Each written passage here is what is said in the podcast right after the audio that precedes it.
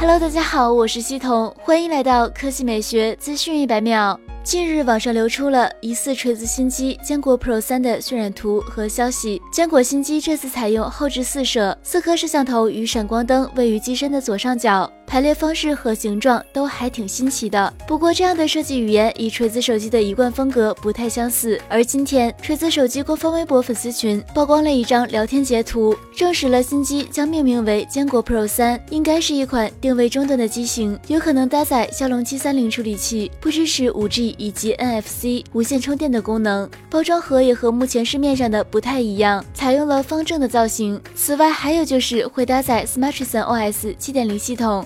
售价方面，如果有很大的惊喜，相信会有很多锤粉买单。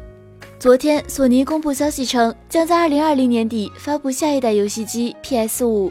索尼表示，PS 五会将沉浸式体验带入更高层次。新的 PS 五手柄有两大重要创新：一是重新设计原有 PS 手机手柄的震动功能，加入触觉反馈技术；第二个是改进新的 L2、R2 按钮。索尼官方并没有提及 PS 五主机的具体规格，尤其是性能和技术方面。有爆料称 PS 五硬件支持光线追踪，但是具体的实现方式现在还不明确。好了，以上就是本期科技美学资讯百秒的全部内容，我们明天再见。